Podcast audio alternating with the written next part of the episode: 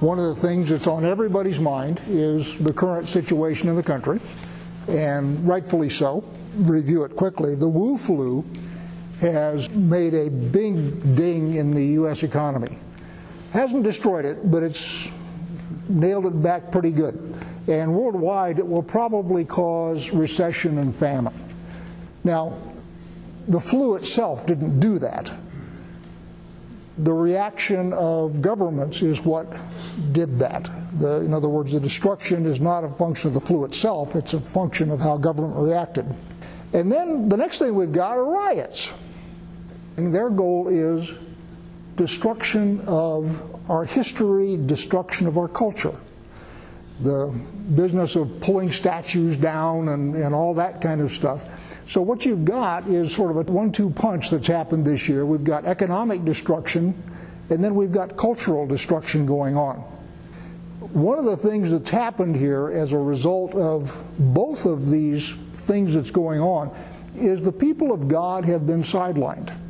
If you'll notice, nobody gets really upset about groups of rioters gathering, but they get really annoyed about groups of churchgoers gathering.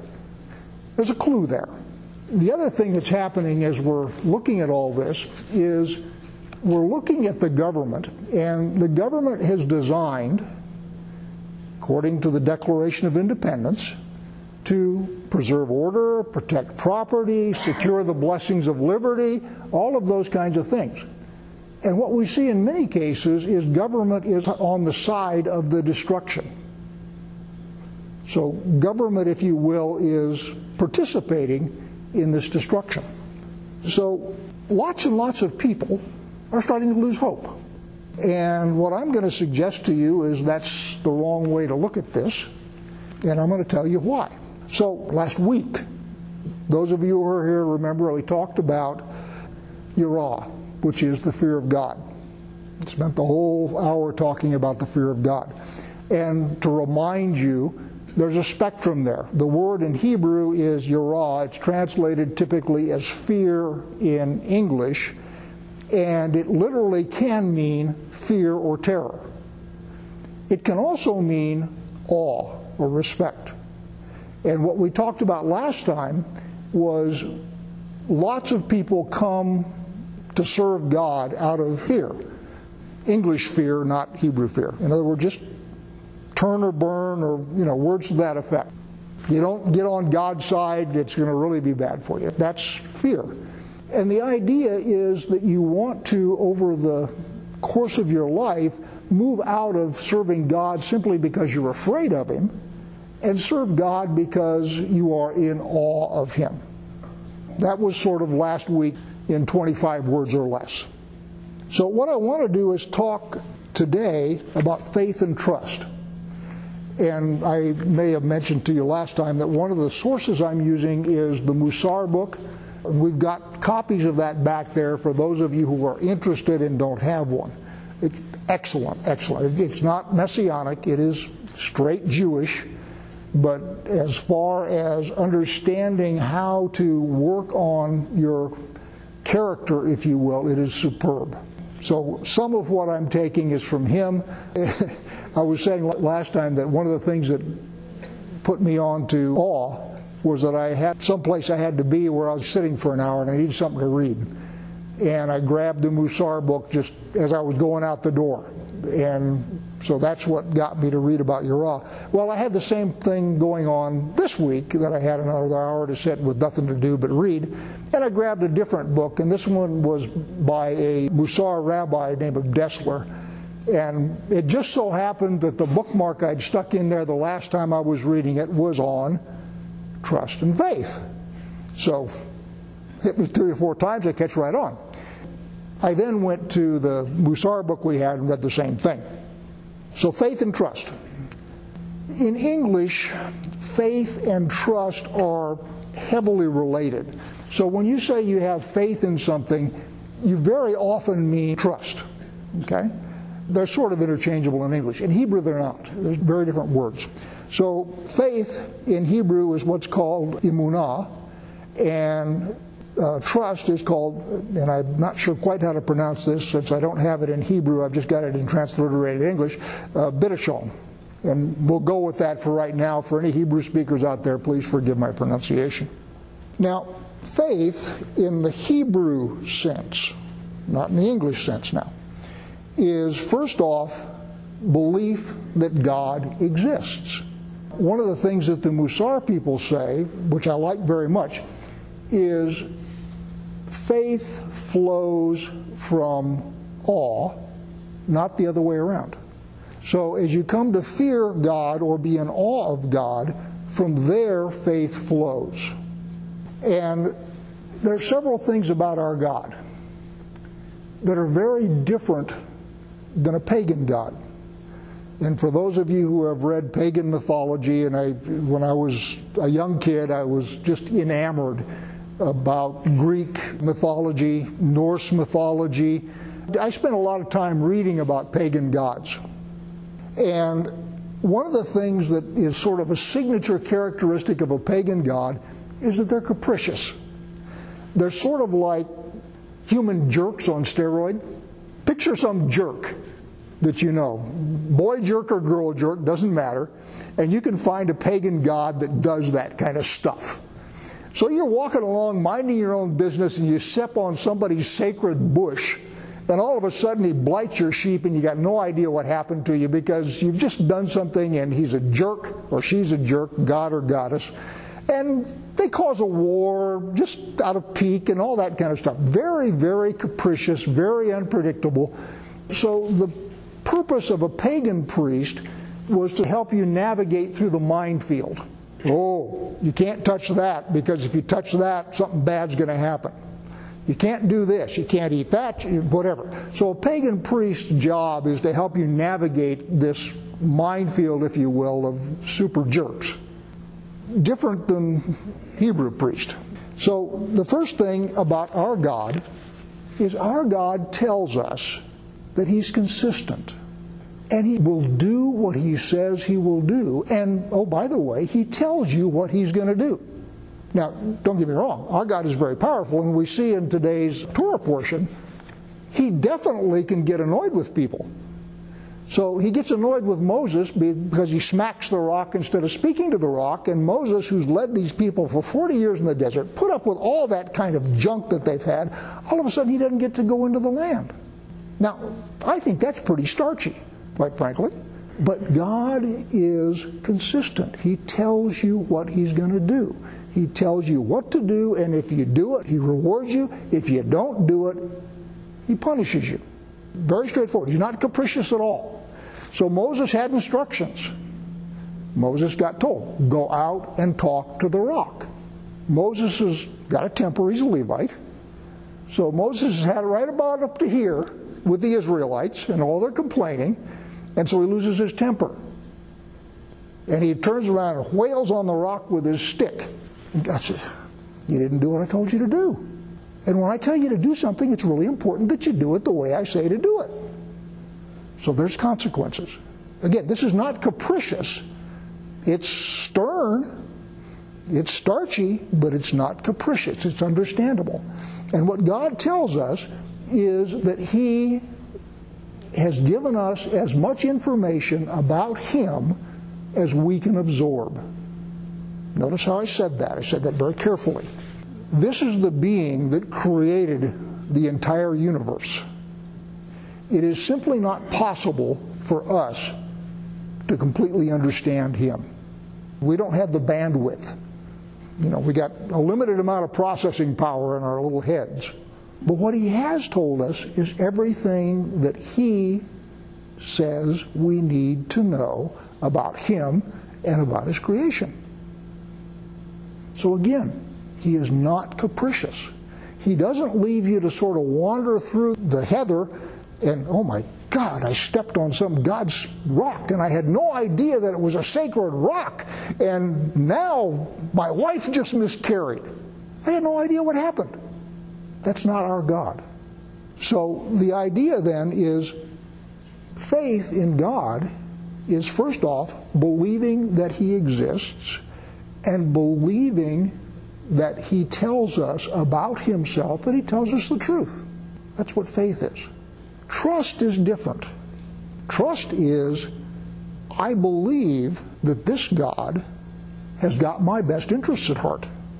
So I will do the things that He says, even though I can't see what's going to happen. And in fact, it looks to me like this is probably not something I want to be involved in. But if He tells me to do it, I am going to believe that He has my best interests at heart. And this goes back to the fact that He has got a much bigger perspective than we do. So His perspective is the entire universe. His perspective is the entire span of time and creation.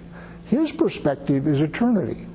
And what looks to us as, ooh, that's really dangerous. I don't want to do that. To him may be something that A, he wants done, and B, is to our ultimate good. That's what trust is. That you're going to do what he says to do, even though it appears to you as if it's something you don't want to do, either because of your selfish nature, your sinful nature, that's part of it, or because it looks dangerous. So faith and trust are two different things. Now, one of the things I've said in the past is everybody has faith. It's built into the operating system, just like reason is built into our operating system. God wired us to have faith, wired us to understand reason. Now, we don't always do it very well, but it's there. So people who don't have faith in God have faith. They have faith in something else. They just don't recognize that it's faith.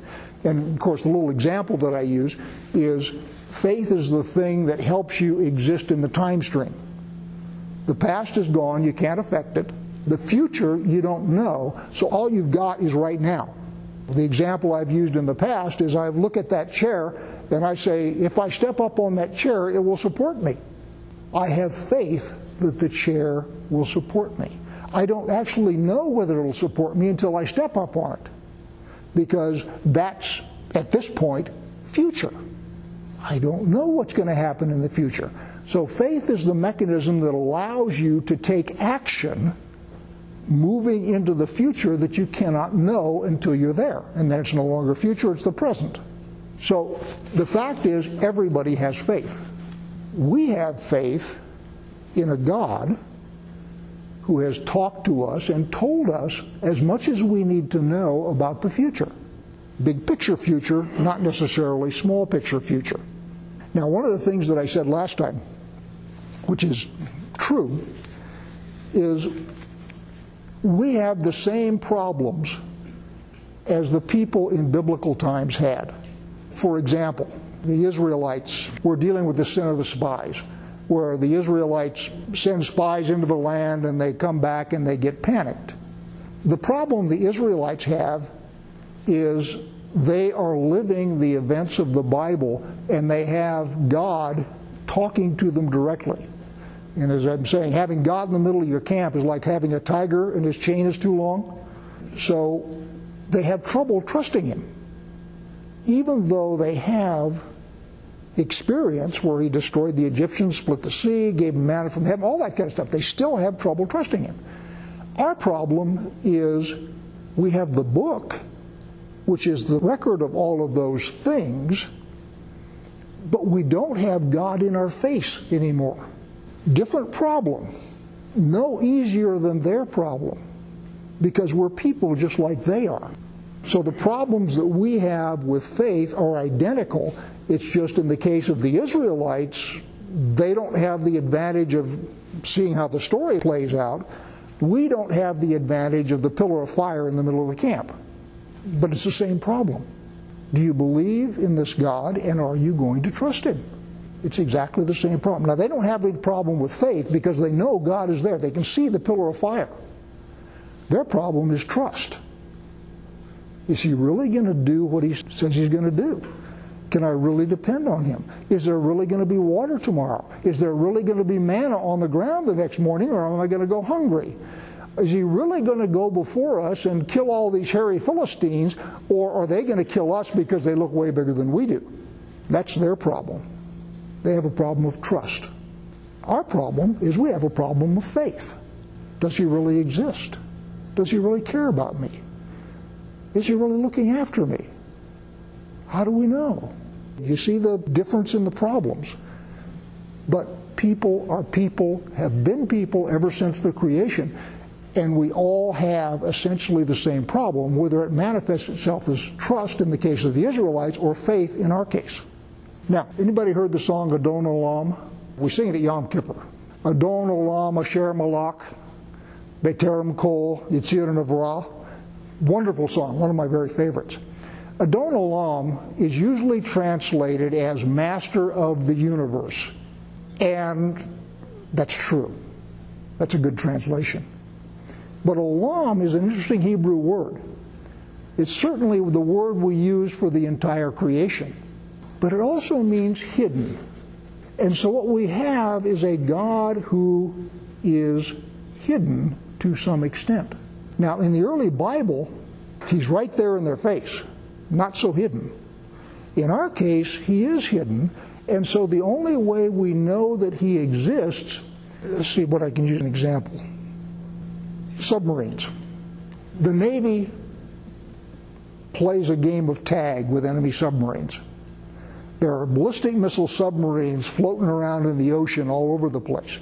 And the job of the Navy is to keep track of them so that if we ever go to war, they can send attack subs and take them out. So you have attack subs and surface ships trying to find these submarines. You know they're out there, but you can't see them. But what you can see, if they're close to the surface, you can see a ripple on top of the surface. If they're down deep, you can often see a split in the phytoplankton. So you have this line where you have glowing plankton on both sides and you have this light. So you can't see the submarine. But what you can do is you can see the effects of its passage. And it's, it, it's a big art trying to find these things. In fact, there's, there's, there's a number of great books Anybody ever read The Hunt for Red October, for example? Yeah, that's exactly about that problem. How do we find this Russian submarine? Well, God's the same way. He's hidden. So what we do is we look for traces of his activity. Now, of course, we got the book. Big advantage to have the book. Has anybody ever had a prayer answered? I have. That's like a hump in the water. It's like a wake.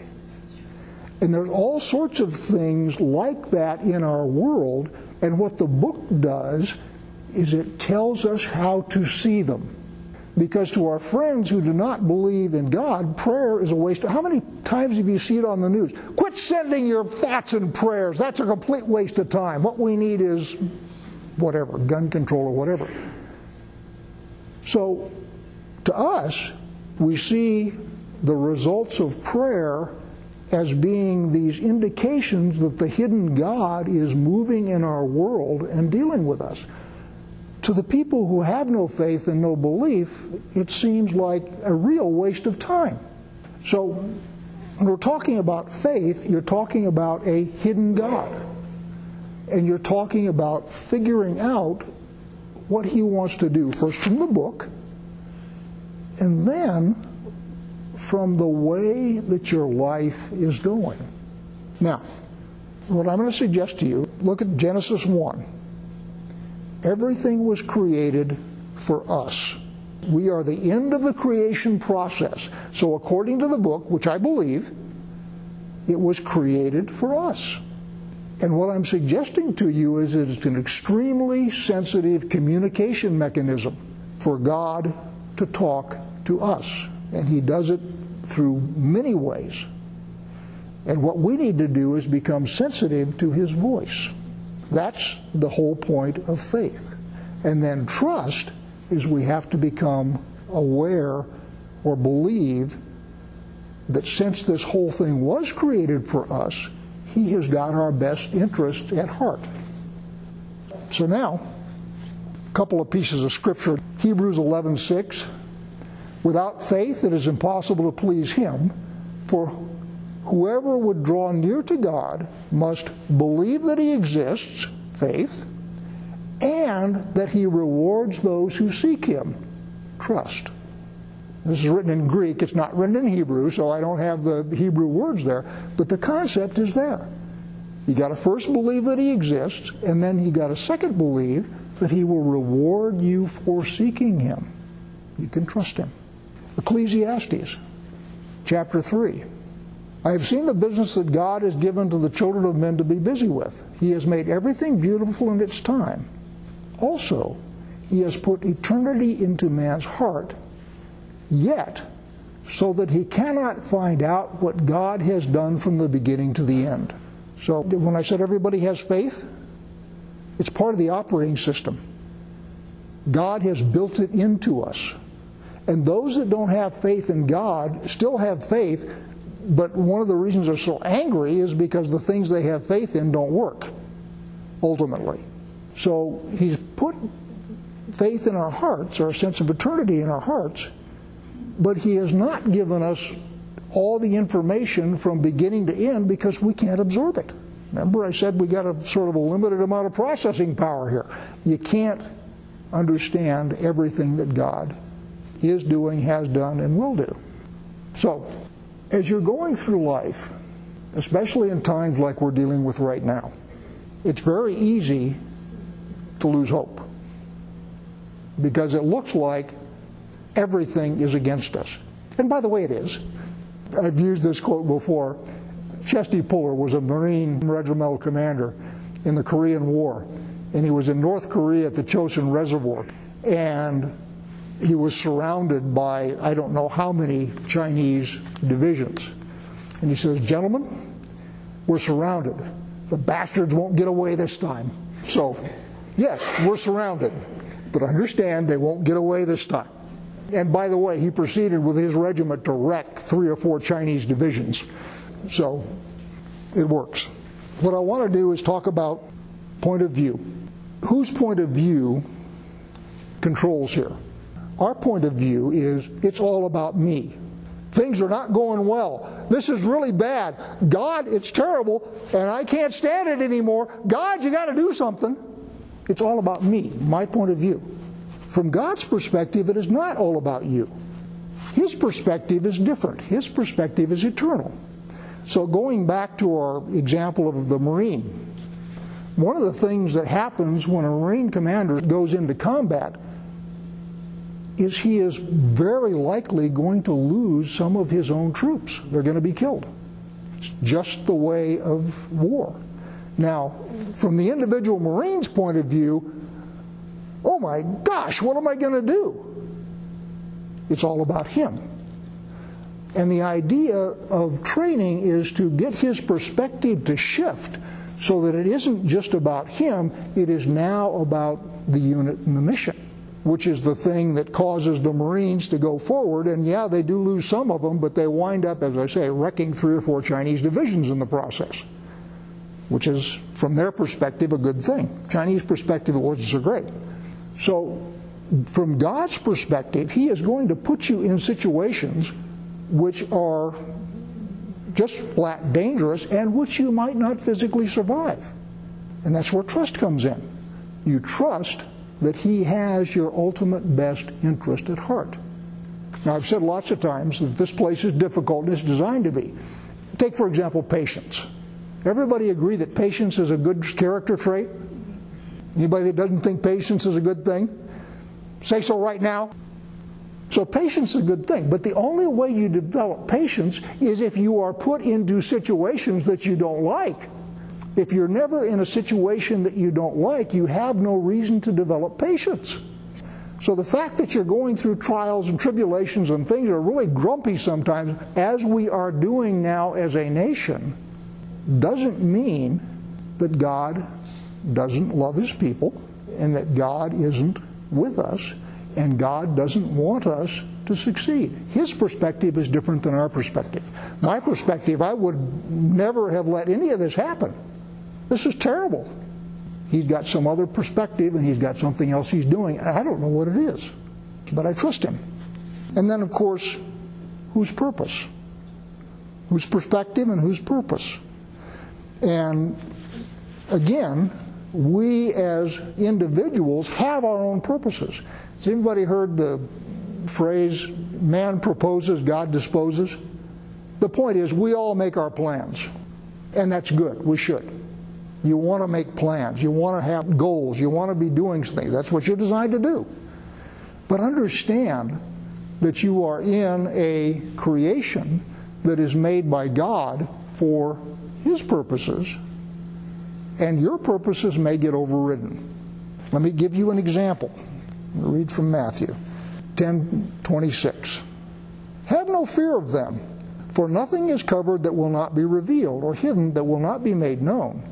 What I tell you in the dark, say in the light, and what you hear whispered, proclaim on the housetops.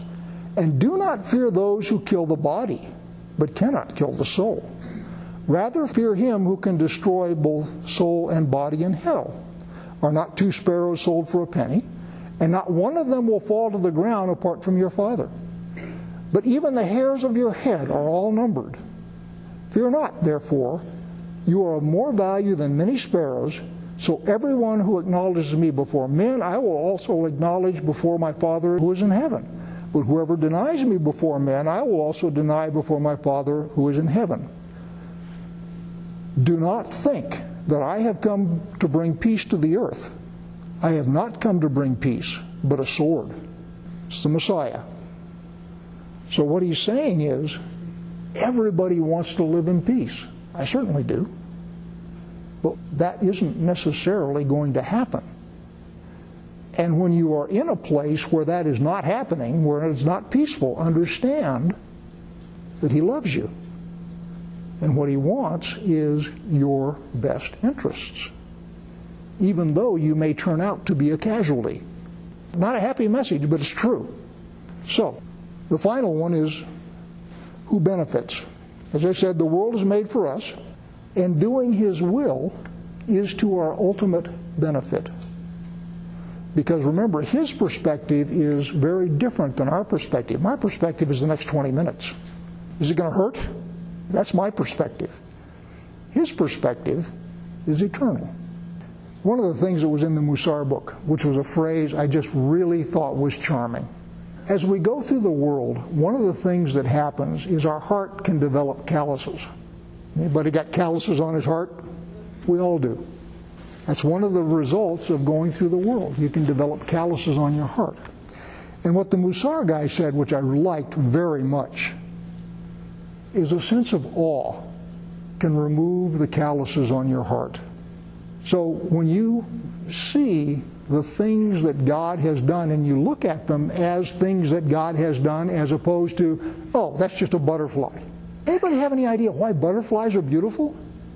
I mean, all they are is bugs that go around and suck stuff on plants. There isn't any real need for them to be beautiful, but they are. And this butterfly's floating around, all of a sudden a robin goes, whoops, it's gone. Anybody ever been trout fishing during a mayfly hatch? Mayflies are beautiful. And basically all there is trout chow. But they're beautiful.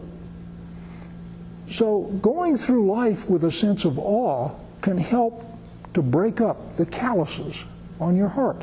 I just really like that way of saying it. So, we started this last week with the fear of God. And what we're going to end with this week is fear not. And fear not in the context that Yeshua gave to us in Matthew 10. What Yeshua says is don't fear the things of this world, fear God. In the Greek, it's the same word, unfortunately, but you understand what I'm saying? As you go through this world, be not afraid. Be not afraid to speak out. Be not afraid to go rattle your government's cages. Those guys are breaking their oath of office. Remind them of that. Fear not to gather as brethren, because together we worship and praise, and that's very powerful. Fear not. Fear God.